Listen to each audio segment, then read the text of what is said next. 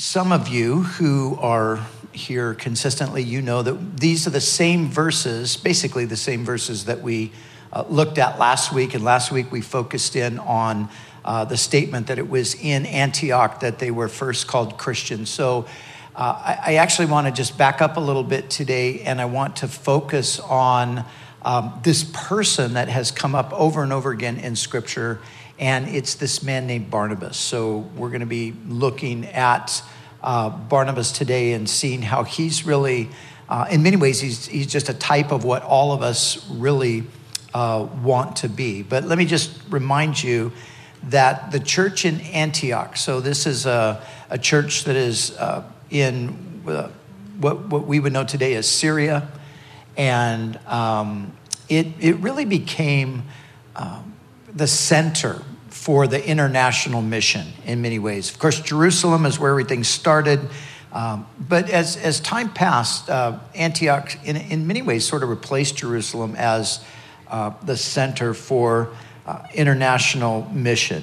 It was, a, it was a great church, it was a Jesus centered church, it was a multi ethnic church, culturally diverse, grace filled, Bible based, gospel driven, mission minded. It was the kind of church that every pastor wishes they could pastor. It was just a great, great church. And uh, part of that had to do with the leadership. And one of the people that was there, a key figure who was involved in the early development and then the, the later life of the church, uh, is this man, uh, Barnabas.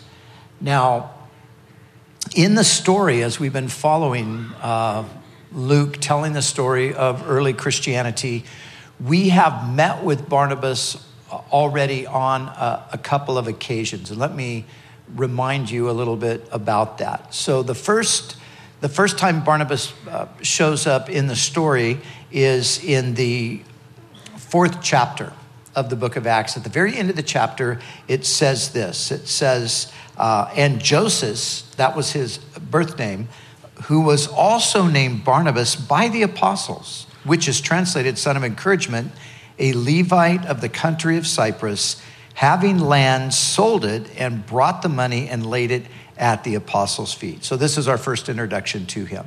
Now, notice Barnabas is really like a nickname.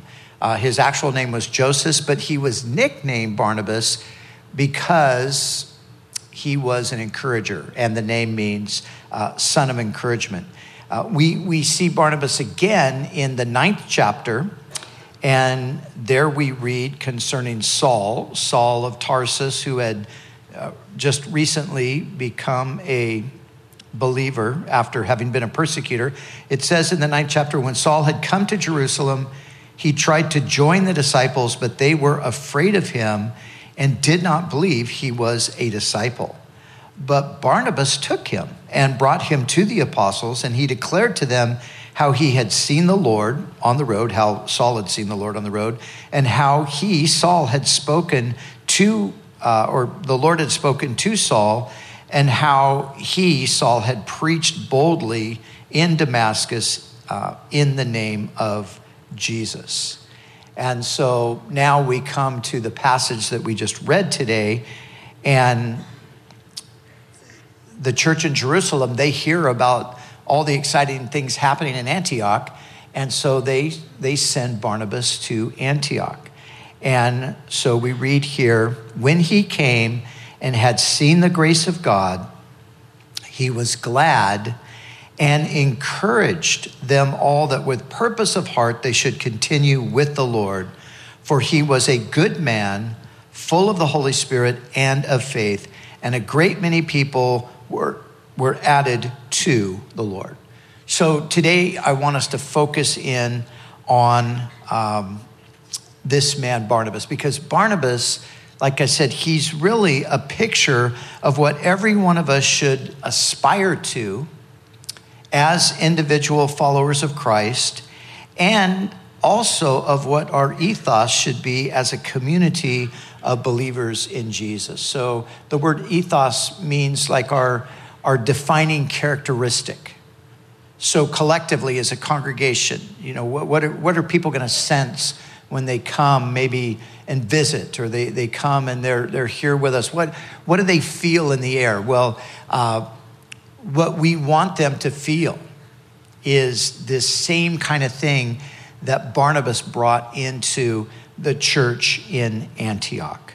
And so, as he comes there, being true to his nickname, Son of Encouragement, we read here that he encouraged them all that with purpose of heart they should continue with the Lord. So, the word encouragement, here we have it uh, in the text. It comes from the Greek word parakaleo. So, parakaleo is actually two words um, put together as one word, and it means, para means to come alongside, and kaleo means to call or to urge. And so the word here translated encouragement is that word. Now, now this is a rich word that no one English word uh, can adequately express. As a matter of fact, in our English translations, um, at least seven different words are used to translate this one word. So, that, so th- this is the thing about the Greek language. You know, sometimes we refer to Greek words or we talk about the Greek because the New Testament was written in Greek. And um, one of the things about the Greek language is it's, it's rich. And the, there are many more words in Greek than there are in English. So uh, sometimes there's not one English word that's going to really adequately translate what, what the Greek word means, so you need more than one word. So, like I said, there's at least seven that we find in our English translations. I want to give you four of those words and um, four English words, and I think that these words will help uh, give the full meaning of the word. Now, these are words that we all know. But have you ever had a moment where you, you say a word or you write a word and you know the word and you use the word all the time, but all of a sudden you go like, wait, well, what, what does this word actually mean? You know, sometimes it's good to really kind of just think about uh, these words. But the four words that I want us to consider are comfort, encourage, beseech, and exhort. So all of these words, with the exception of beseech, we don't really use that one too much, but um, the King James Version of the Bible translates this word, parakaleo, uh, beseech, uh, more than with any of the other Greek words. But, but let's think about these words for a moment. So, we all know what the word comfort means, right? We, we know, we, we use that word frequently. Um, but let's think about it for a moment. For a moment. So, so it means to assure, it, it means to cheer someone, say, who's downcast. Uh, it means to console, it means to soothe uh, someone who might be in pain. So, those are synonyms for, for comfort. Uh, and then the word encourage. That's the English word that we have here. Uh, encourage, the word itself actually means to inspire with courage. That's what the word encourage means. Um, it means to hearten, it means to bear up, it means to embolden. So you can see with both of these words, um, they're, they're, they're words that, that speak of, um, you know, affirming and um, they're words that you could definitely connect to uh, a, a, loving tone. Um, but then you've got beseech and exhort. And these words are a little bit different. So beseech means to appeal or to entreat or to implore or to plead. So those, those words are, are a bit stronger. And then the word exhort um, is even a, a little bit stronger. Exhort means to warn, it means to urge strongly, it means to prod, it means to prompt. So, how is it that all of these English words are used to translate this one Greek word?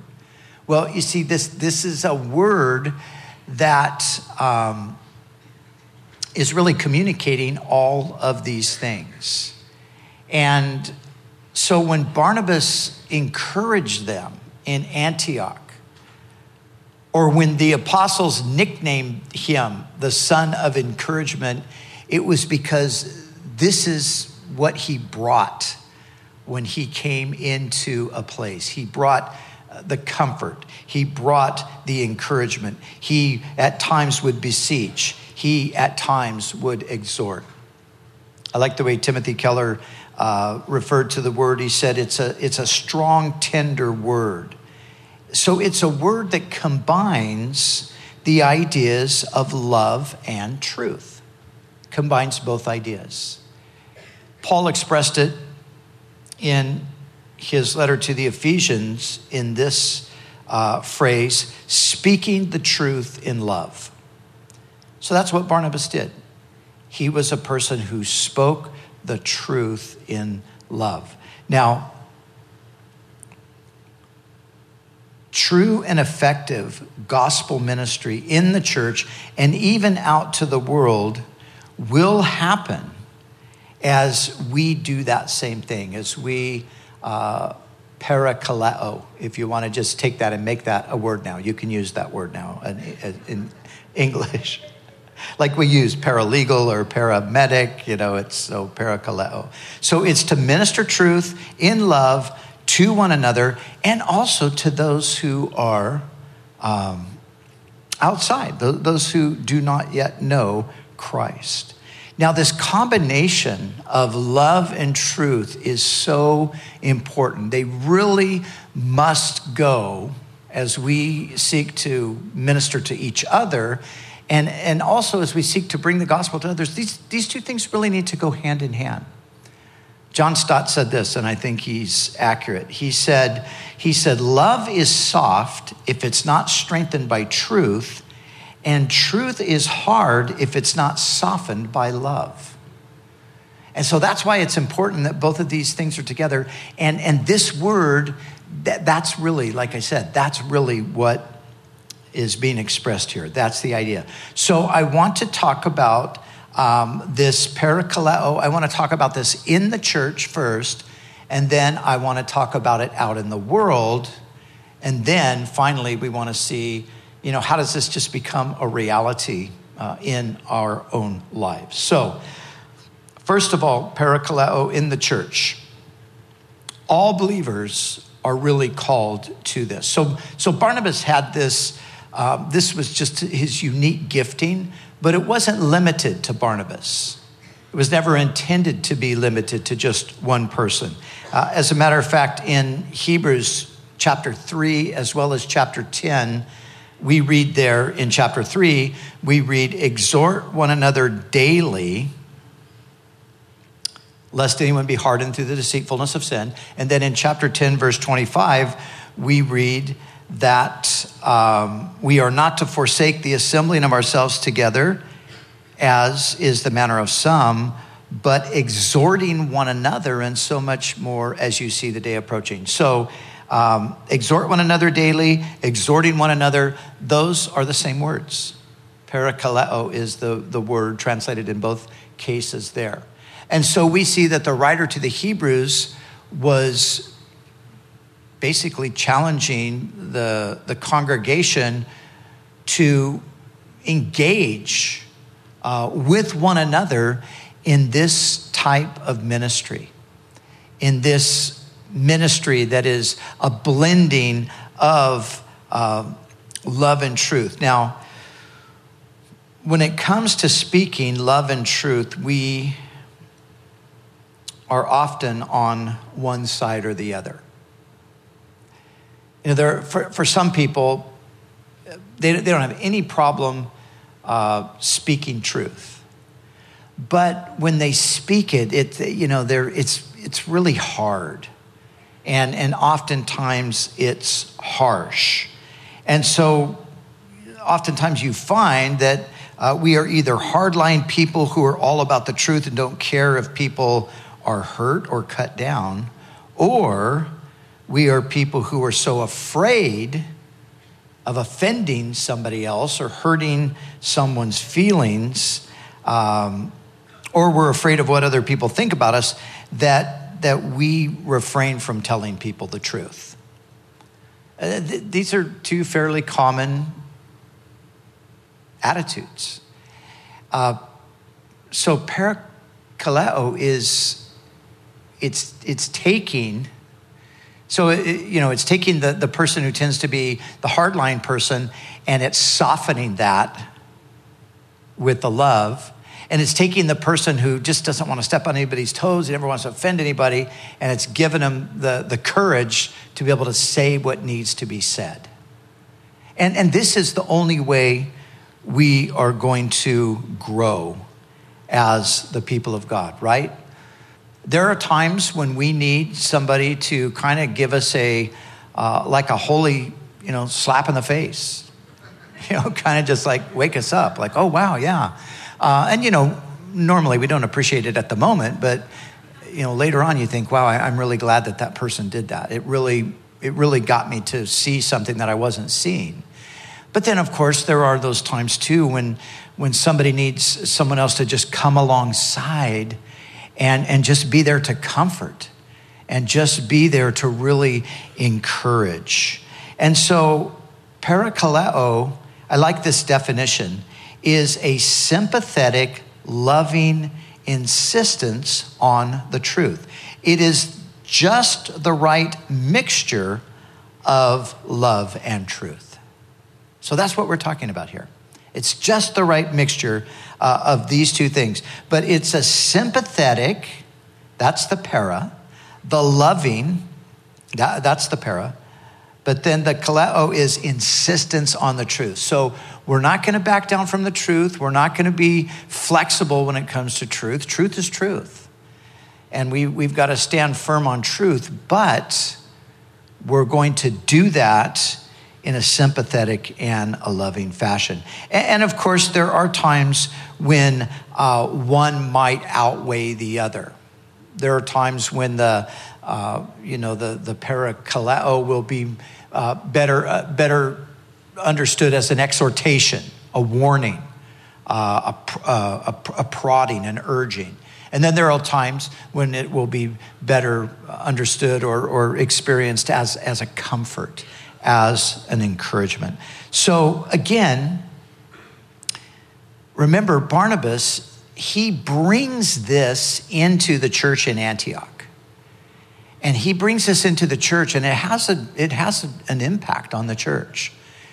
But it doesn't only impact the church. We read that, and many more were added to the church as a result of, of the ministry of Barnabas there.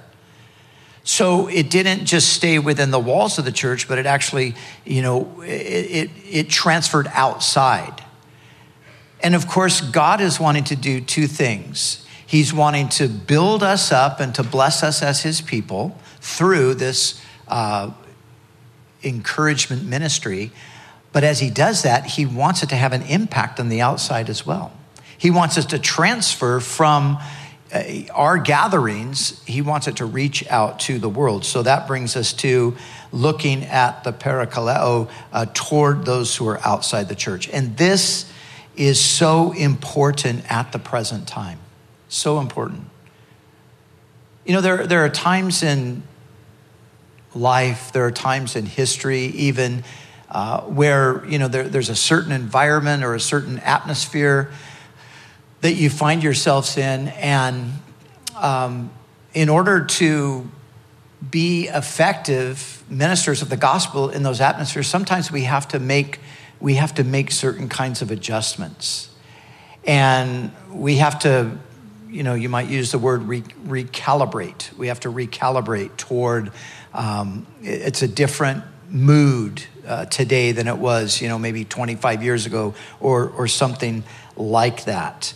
And that's very much the case for us today. So we are living in what you might call the post truth era. So, post truth, this is now a thing. You can even read about it. The Oxford Dictionary had it as the word of the year a couple years ago. So, what is post truth? Post truth is basically if it's true for you, then it's true.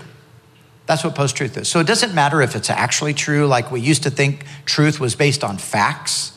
So these certain facts are a reality, which then uh, make this thing true. Post truth says, well, none of that really matters anymore. I think it's true. I feel it's true. Therefore, it is true. That's the world that we are living in today. So, since that's the world that we're living in today, um, we have got to know how to navigate this world. We're living at the time that the apostles warned about when people would reject the truth in favor of fables. And, and we see this happening all around us today. So, what are we to do? Well, we, we, God's people, people who are followers of Christ, we can't go with the current post truth attitude. We know that there's truth. Because, for one, our Savior said He is the truth. He is the way, the truth, and the life. So, so we can't jettison truth like others are doing. No, we've got to stand firm on the truth. We've got to stand firm on it. We've got to live according to it. And we also have to proclaim it. And we have to, at times, push back against the post truth uh, mentality that we find ourselves in. So we must continue to speak the truth, but listen, we must do it wisely and winsomely. So, so we're living in a time now, it's, it's different than it was 10 years ago, 15 years ago, 20 years ago, uh, even five years ago. It, it's a different time, there's a, there's a different atmosphere. But we have the same task of speaking the truth. But we have to do it in such a way that people are going to hear it. Now, if, if our approach to speaking the truth is that, that hard line, harsh, in your face, this is the truth, whether you like it or not, you know, we might be speaking the truth, but guess what? Nobody's listening. They, they just tune you out. They're just like, you know, they're, they're not going to hear a single word. Now, if we're speaking the truth, but nobody's hearing it, that's a problem. So, so we've got to do our best to make sure that we're communicating the, communicating the truth in such a way that people, even those who would tend to not want to hear it, have at least somewhat of an openness. And, and that will come as we speak the truth wisely and, and winsomely. So it's not, a, it's not a compromising of the truth, but it's actually just adopting methods where we're going to be able to really, truly get people to listen to what we're saying. And it comes down to things like our tone and our demeanor. Uh, we must reflect Christ's love as we tell people the truth of the gospel. That's what we have to do. That's, that's the challenge that we have today. We, and, and we can meet that challenge if we are uh, adopting the, the Barnabas, um, the Barnabas spirit, if you will. I, I call the message the Barnabas ethos. That's really what we're talking about here. Again, it's that, um, you know, it, it's that um, characteristic. So, that Barnabas characteristic, this is how we're going to uh, be able to do this. And, and again, like I'm saying, we can't disregard the truth, we can't water down the truth. We have to still speak the same truths. But a lot of times it's going to really come down to how we're saying it, whether we're going to have an audience or not, whether anybody's going to listen, whether anybody's going to pay attention. So, what I'm saying is the truth stands, but we have to adjust the way we present the truth. And you know what? This is actually biblical. This is exactly what the Apostle Paul said. So, if we've been doing it the other way, or we got used to doing it the other way because the culture you know, kind of lent itself to us having more of a harsh, finger pointing, uh, condemning type of an approach to the truth, uh, which I think it did. Uh, those days are gone. But the right way has always been, the biblical way has always been what Paul communicated in his letter to the Colossians, chapter 4, verses 5 and 6. Listen to what he said. He said, Walk in wisdom toward those who were outside, redeeming the time. And then he said this Let your speech always be with grace, seasoned with salt, that you may know how you ought to answer each one. Yeah, that's exactly what we're talking about. It's the, the parakaleo. Your speech, let it always be with grace, coming alongside to comfort, to encourage, those kinds of things. Seasoned with salt. That's the other side of it. So you see, again, we are tasked with the uh, proclaiming the truth. But what I'm saying is today, people's receiving of the truth will have a lot to do with the way we communicate it. And that's where the coming alongside, you know, the, the conversation with a person. You know, as, as Christians, when we express the truth, this is a problem. Sometimes we express it like we're, we're angry. There's, there's like an anger there, you know. And you know, we're, we don't have to be angry in expressing the truth. We shouldn't be angry in expressing the truth. We ought to just be able to just, you know, get the truth right out there. But so often there, there is an anger. And if you doubt what I'm saying, just go on Facebook. And you can find plenty of anger.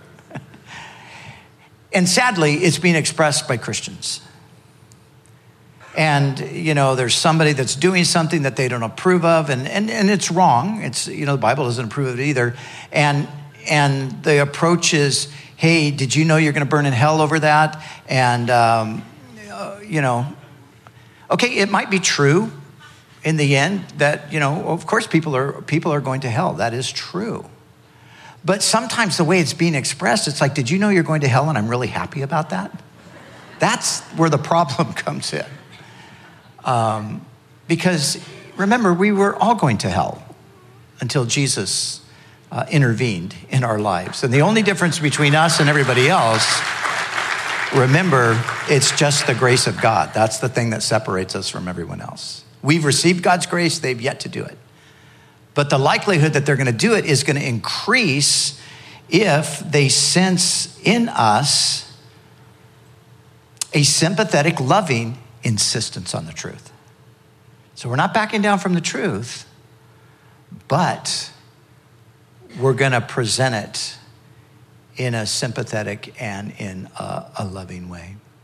And so this is the, the ministry that we're talking about. This is the ministry that we see modeled by Barnabas. This is the ministry that we want to model as believers in the world today. And this is the ministry that we want to experience among ourselves, encouraging one another, speaking the truth to one another in love, comforting when comfort is needed, exhorting when exhortation is needed.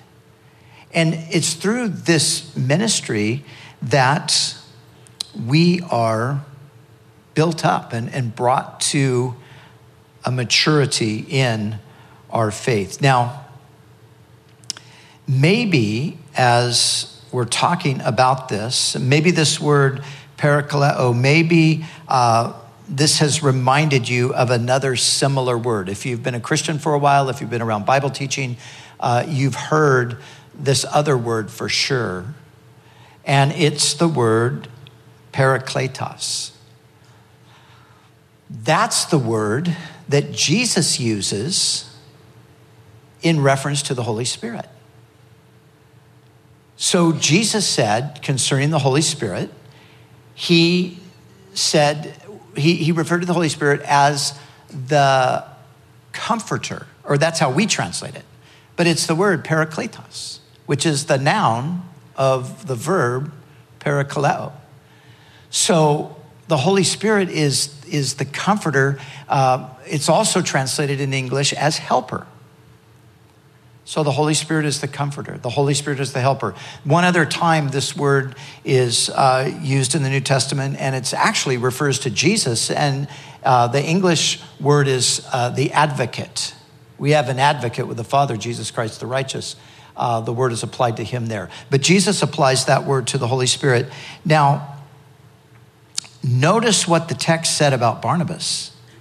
It says that he was a man who was full of the Holy Spirit. You see, this is the secret. Because the question is how do we get this Barnabas ethos? How do we how, how can this be who we are as individual believers and how can this be uh, who we are as as a, as a community of believers the key is the holy spirit it's the person of the spirit barnabas is is full of the spirit and these beautiful things that that you see proceeding from his life that caused the other apostles to say, hey, that guy is the son of encouragement. It's, it's that work of the Spirit. Now, you know, naturally, we, we all have different temperaments, right? And there are some people who are, uh, their temperament is more mild. Their temperament is, uh, you know, they're, they're a bit timid in, in certain ways. And you know laid back is maybe a term that we would use to refer to that person. You know oh man they're, they're so laid back. Um, that's a temperament. But but then you have you have another temperament that is uh, man this person is intense you know this this person is like you know they're kind of aggressive and they you know they're kind of pushy and you know that's just genetics i mean that, that's just uh, you know, you got that from your parents, you got that from, you know, your genes. But the person who is naturally more um, mild and timid, what, what do they need? Well, if you're going to do what we're talking about here, you need that, you need a boost. You know, you need, you need that that urgency that kind of comes upon you that brings you out of your natural temperament and, and helps you to be a little bit more aggressive, to be a little bit more passionate, maybe, to be a little bit more intense. But then the person who's naturally like that, what do they need? They need it to be toned down a little bit. Man, you're, you're coming on way too strong, buddy. The Holy Spirit this is the beautiful thing. The Holy Spirit, this is what He does. He takes those who tend to be of a mild temperament and He uh, excites them, He energizes them. And He takes those who are of an intense spirit and He mellows them out, He calms them down. And so you see, it's that, it's that combination of things. But again, it goes back to Barnabas was a man who was filled with the Spirit. So here's really the question How, how do we be filled with the Spirit? How, how does this happen? Now, when it comes to being filled with the Spirit. There are different things that the scripture teaches, and we have examples of people being prayed for, hands laid on them, they were filled with the Spirit. Um, but you know, when the Bible talks about the ministry of the Holy Spirit among us, there's, there's a couple of different things that are actually being communicated. Sometimes what we're talking about is an empowering of the Spirit, an enabling supernaturally by the Spirit of God for service, gifts that are given to people for service. But then there is what we would commonly refer to as the fruit of the Spirit. And that's a bit of a different thing. The fruit of the Spirit is, has more to do with um, not so much with giftings, but with, but with temperament. So the fruit of the Spirit is love and joy and peace and patience and kindness and gentleness and self control and those things. Now, so the question is well, you know, Barnabas is filled with the Spirit he's the son of encouragement. How does this happen for me? So, what, what does it mean to be filled with the Spirit? Well, in this case, I don't think we're talking so much about, hey, come up, let's lay hands on you, pray for you to be filled with the Spirit. You'll go out the door and you'll be that person. What we're talking about here is more of a lifestyle filling with the Spirit. You know, the truth is, we're filled with the Spirit by saturating our lives with the things of the Spirit. That's how we're filled with the Spirit. So if you're just depending on, yeah, I went forward to church, they laid hands on me, prayed for me to get filled with the Spirit. If you're just depending on that, you're going to find that there's a lot of ups and downs, there's a lot of inconsistency. You might even have gifts of the Spirit that work in your life, but your character is really questionable at times. That can happen. The, the Corinthians were, uh, they were a gifted congregation. Paul says, You've come behind in no gift, but they had all kinds of problems. There's all kinds of carnality among them. Carnality meaning that although they were Christians, they didn't really behave like Christians. But what Barnabas obviously did is he really behaved like a Christian. He was full of the Holy Spirit in the sense that he, his life was saturated in the Spirit. Now, I want you to think about that word for a second saturate. Or uh, think about another word soak. That's what we're talking about. Now, if something is going to be saturated or, you know, if, if, if something's going to soak, um, you know, like a sponge. You put a sponge, you know, you can run the sponge under the water real quick and squeeze it, and, you know, then you're off cleaning the counter. Um, but if you drop that thing in the water and leave it in there for a while, you know, it is really going to just, it's going to soak up to its full capacity. And, and that's kind of the picture that we're talking about here.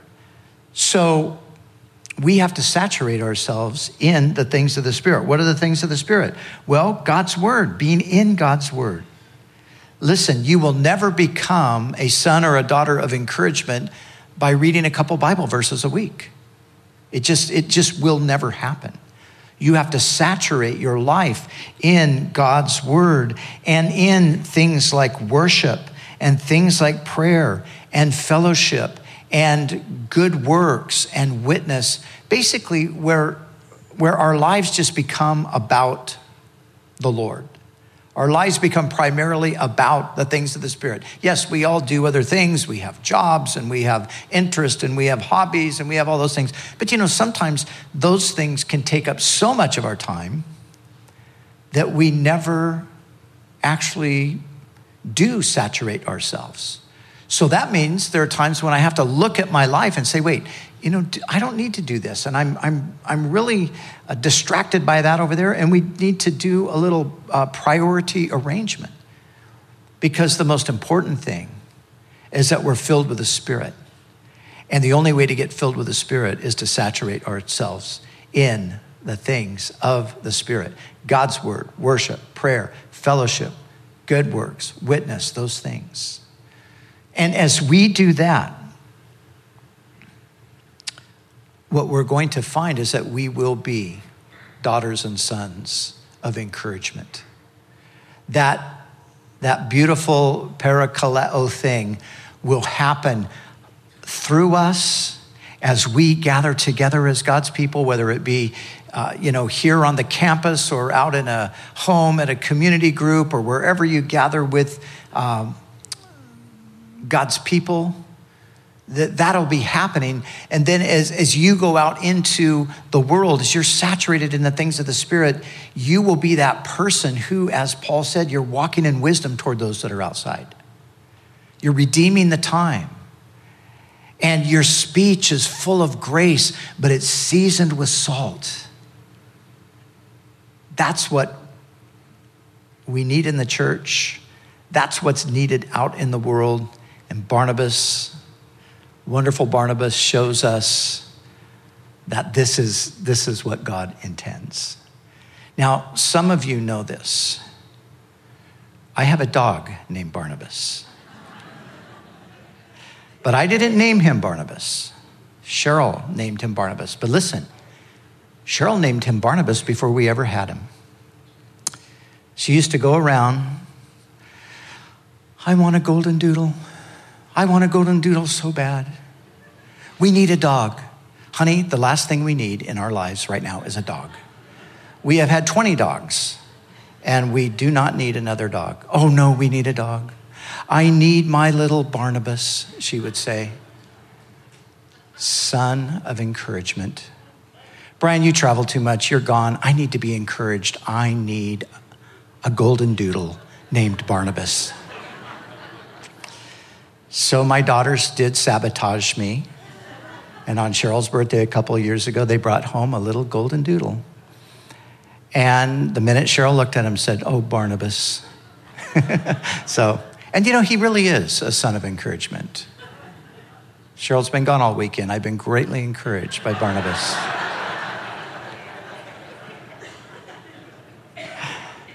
you know, sometimes I look at Barnabas and I think, I, I, I wish I could be more like him. You know, he's really encouraging. He's, uh, whenever we take him for a walk, you know what people stop and say? This is the happiest dog we've ever seen. How, why is this dog so happy? I don't know. Son of encouragement. I don't know. It's just what it, you know. It's just who he is. It's just his, it's his personality. But you know, God wants to do that kind of thing with us. That we would be. And remember, this was a nickname. they just looked at him and go, "Man, Joseph. No, forget that. This guy is Barnabas. This guy is son of encouragement." And, you know, that we might be able to look around at each other and say, you know, no, this, this person, this girl right here, this lady, oh, she is so encouraging. This, this guy, this man has encouraged me so much. God help us. May that be. May that be the ethos of our own lives and of our uh, collective experience as the body of Christ. So, Lord, we pray uh, that you would fill us with your spirit. And Lord, we know that it's a it's kind of a combined effort here. It's not just you filling us, but it's it's Lord us putting ourselves in that place of saturating ourselves with the things of the spirit.